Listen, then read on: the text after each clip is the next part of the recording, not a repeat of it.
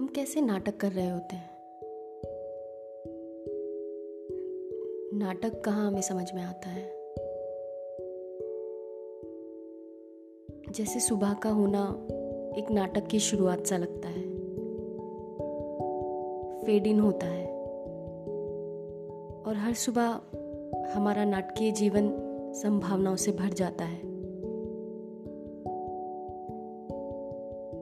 दिन खत्म होते तक हमारे हाथों में कभी तो एक गजब का सीन होता है। तो कभी बस एक शब्द या महज पूर्ण विराम। लेकिन असल नाटक कभी हाथ नहीं आता।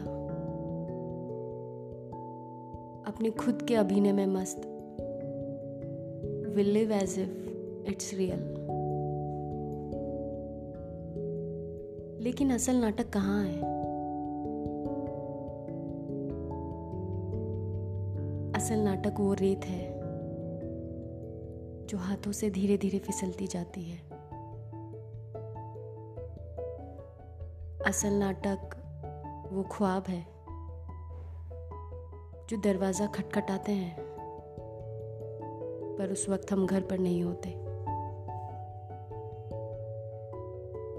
असल नाटक वो अधूरापन है, जिसे कोई दूसरा पूरा करता है। और उस दूसरे का नाम वक्त है, जो पलटकर कभी वापस नहीं आता। असल नाटक मौन में है, गहरी सांसों में है टीस में है। असल नाटक खुद से दूर जाने में है खुद को भूल जाने में है।